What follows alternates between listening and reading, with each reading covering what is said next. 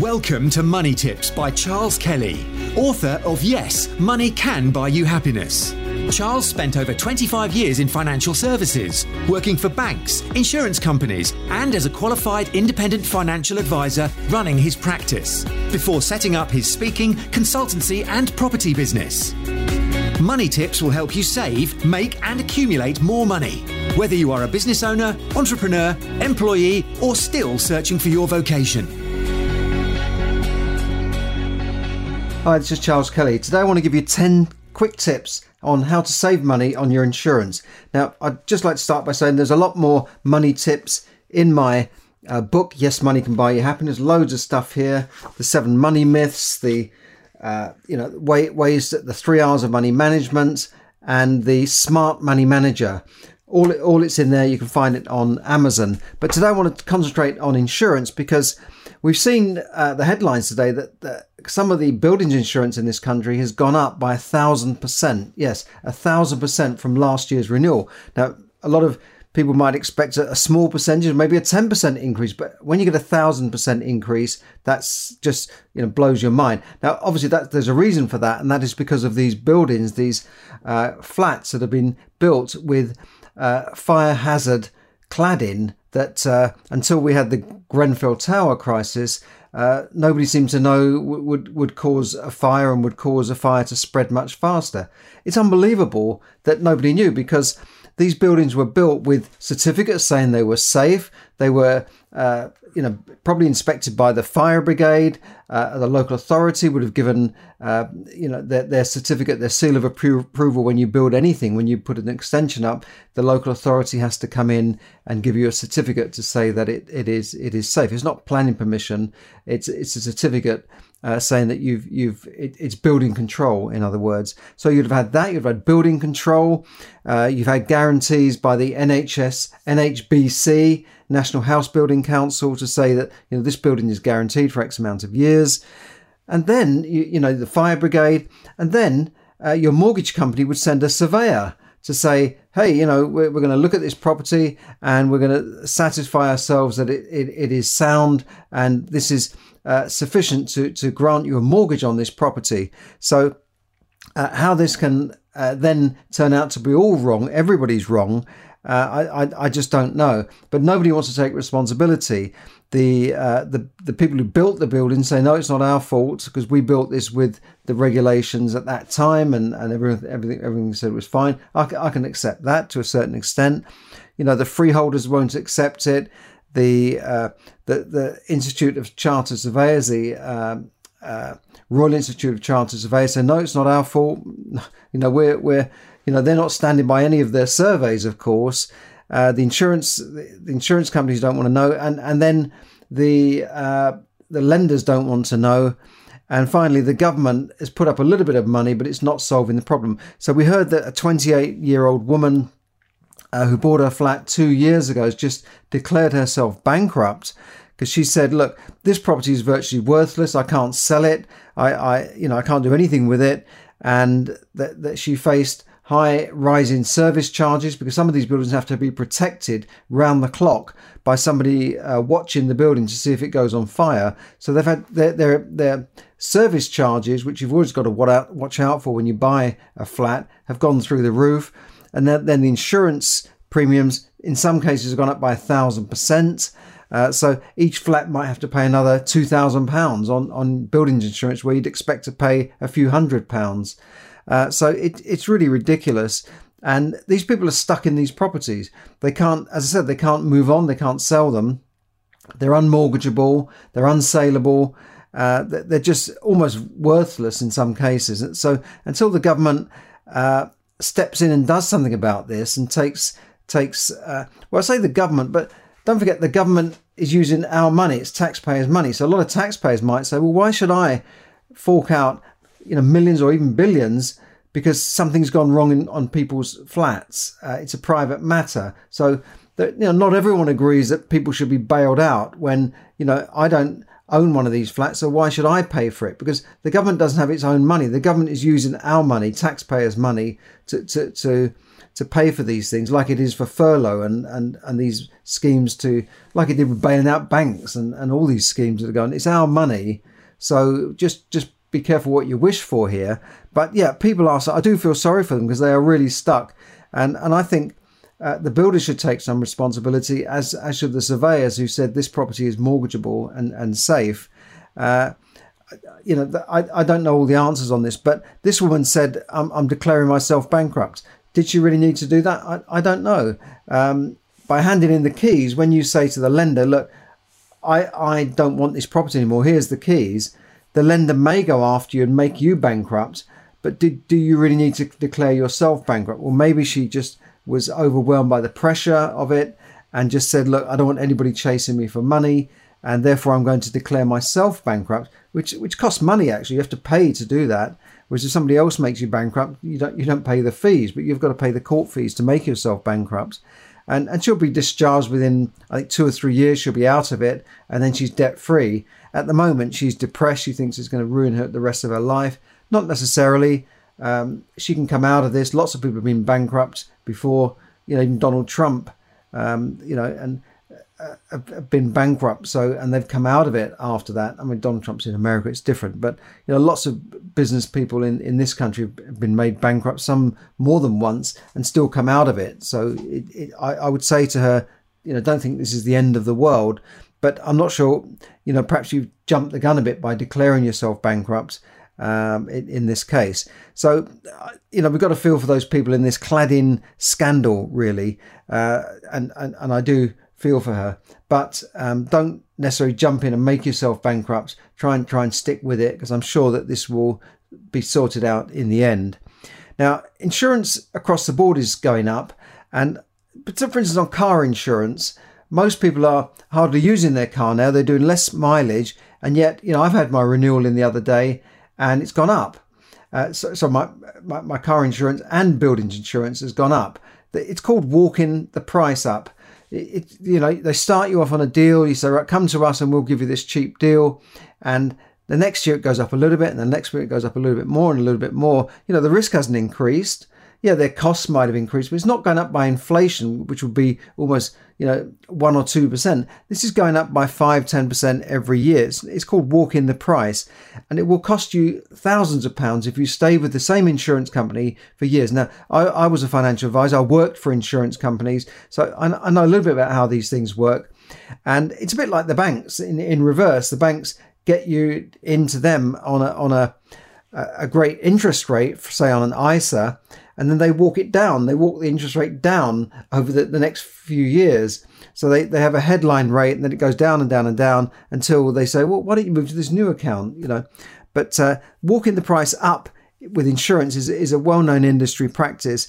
So I'm going to give you 10 tips to, to avoid this. Now I'm relating this to car insurance, but it, it kind of applies to any insurance because I see this on buildings insurance all the time. And you know, it can be a hassle to change, but the first rule is loyalty doesn't pay. That's the rule number one. If you just stay with the same company, think I'm being loyal to that company, they'll look after me. Well, unfortunately, they don't, do they? they because they just hike your price up and and and you know ends up costing you a load of money. Now you can't do this with every kind of insurance. Now, say if you've got life insurance or health insurance, you can't just easily change because you know you may lose out on some benefits. So, but but for, as far as car insurance and things like buildings insurance and contents insurance, usually you can change. Um, but perhaps not in the middle of a claim for subsidence, for instance. But you know, usually you can change. So, first thing on car insurance is never automatically renew your car insurance, uh, you know, without shopping around. Now, auto renew is very useful on car insurance or any insurance because it means your insurance doesn't expire because you didn't get that letter or you you put the letter away and you didn't uh, respond to it. So I always have my insurance on auto renew uh, by direct debit. Um, so it, I, if I forget about it, which I frequently do, it, it's still there. But you should, you know, when you get that renewal notice, that's the time to sort of shop around a few weeks before, not at the last minute. Um, apparently, if you if you start shopping around at the last minute, they they assess you as a higher risk, and on their computer they'll quote you a, a, higher premium, believe it or not, because they're asking you so many questions now uh, about your lifestyle and your habits and that sort of thing. So uh, it's they they know so much about you and they're doing credit searches on you even so they they they have a, a, very smart way of assessing things by computer. It used to be done in a book. You'd have a rate book and you go oh yeah that's uh, nissan micra yeah okay age and they, they tell you verbally what the premium will be. It used to be a lot of hassle. They used to send you cover notes and ask for this document and that document. But now it's it's so much easier. But the, the insurance companies have mechanized the whole thing, but you know it can cost you more money. Uh, so, so tip number two is never auto renew without shopping around, but I don't suggest not auto renewing.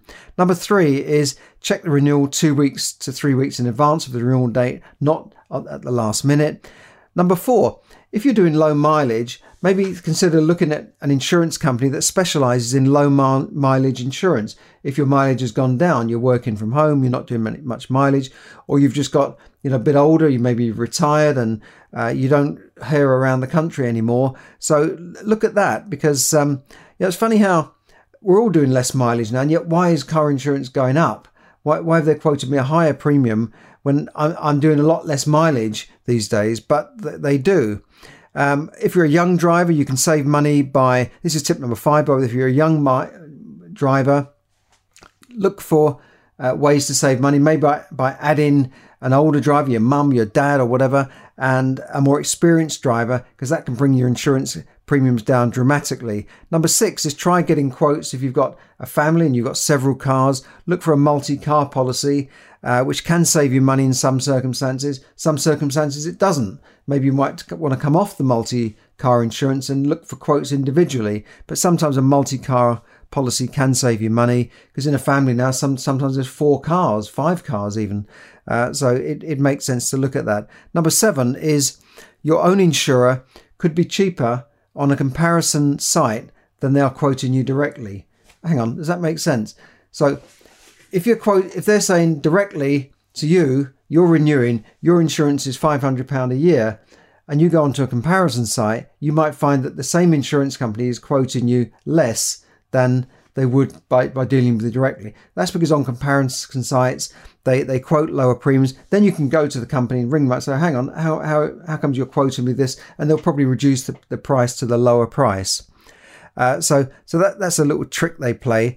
Uh, number eight is make sure you get like for like cover uh, and check the small print in term, terms and conditions because you know you might be getting a cheaper policy, but the, the, the terms are not so good. Maybe uh, they, they don't give you some, some benefits that like um, you know a benefit that allows you to have one or more claims or an accident claim without affecting your uh, no claims discount bonus. No claims discount bonus is it, it's it's a little bit of a con really, but um, they, they, if you don't claim, they they they give you a, a more and more discount. But why does my premium seem to keep going up? Uh, anyway, get make sure you get like for like cover before changing any any type of policy.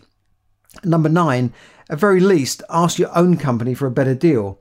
You know, at least call them up and say, look, I can get a better deal around uh, by, by, shopping around, going somewhere else. Uh, maybe you, have checked on a comparison site. Will you offer me a discount to stay with you? And most companies will. Even on mobile phone contracts and other contracts, they, they, they usually want you to stay with them. Your utilities providers, that they'll all want you to stay with them rather than move away. Why? Because it costs money more money for them to get a new customer by advertising than it does to keep you on. And anyway, they'll, they'll eventually walk your price up. Even if they give you a discount this year, they'll eventually walk your price up. And number 10, watch out for those monthly payments. If you opt to pay monthly, uh, they're not really allowing you to pay monthly. They're, they're, they're financing it.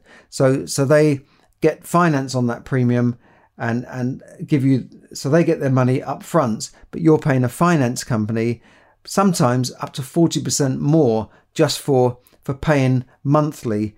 Uh, so if you can pay in advance, if you can't pay it from cash, maybe on a low interest credit rate credit card might be better than uh, paying monthly installments, if you like, with the insurance company. Because the other little con they brought in is is using finance companies, uh, so they get commission back on that and and sometimes financing things can can earn them more commission than they're earning from from selling you that policy. So they love to put you on monthly premiums because if you're paying 40% extra to do that, you can guarantee they're getting 10 or 20% commission on that.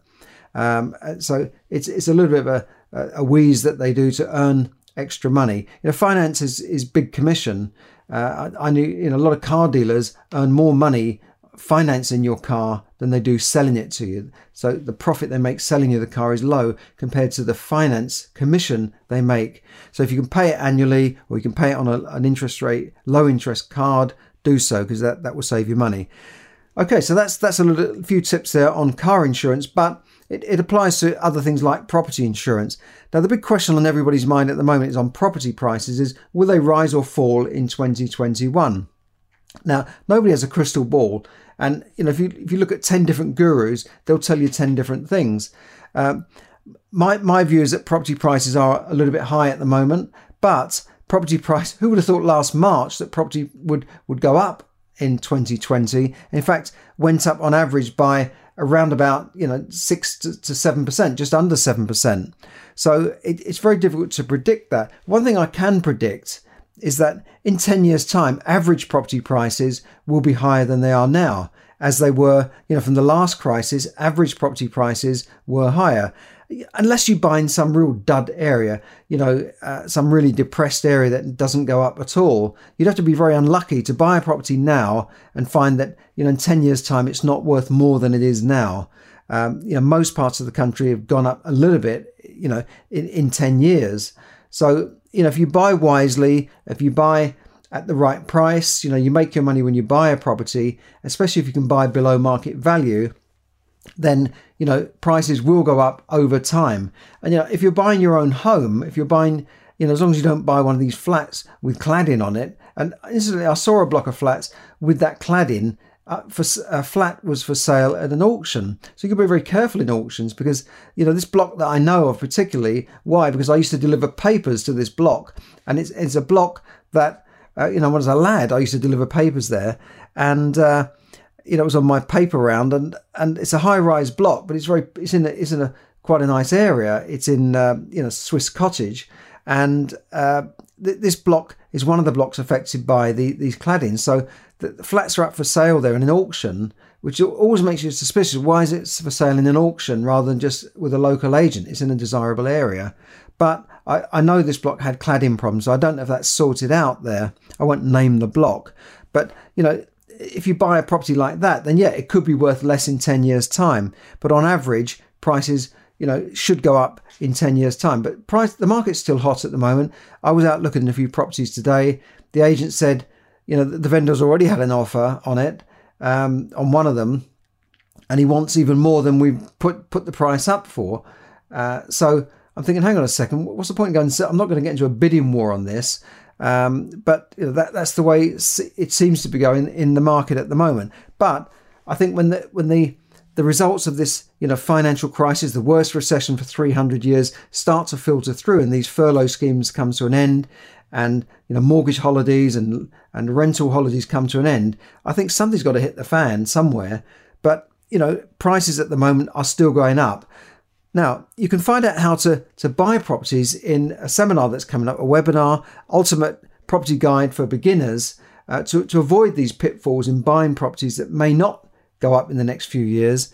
And there's there's a webinar available for a good friend of mine, Kevin McDonald, who's running this webinar next Wednesday, the 10th of February.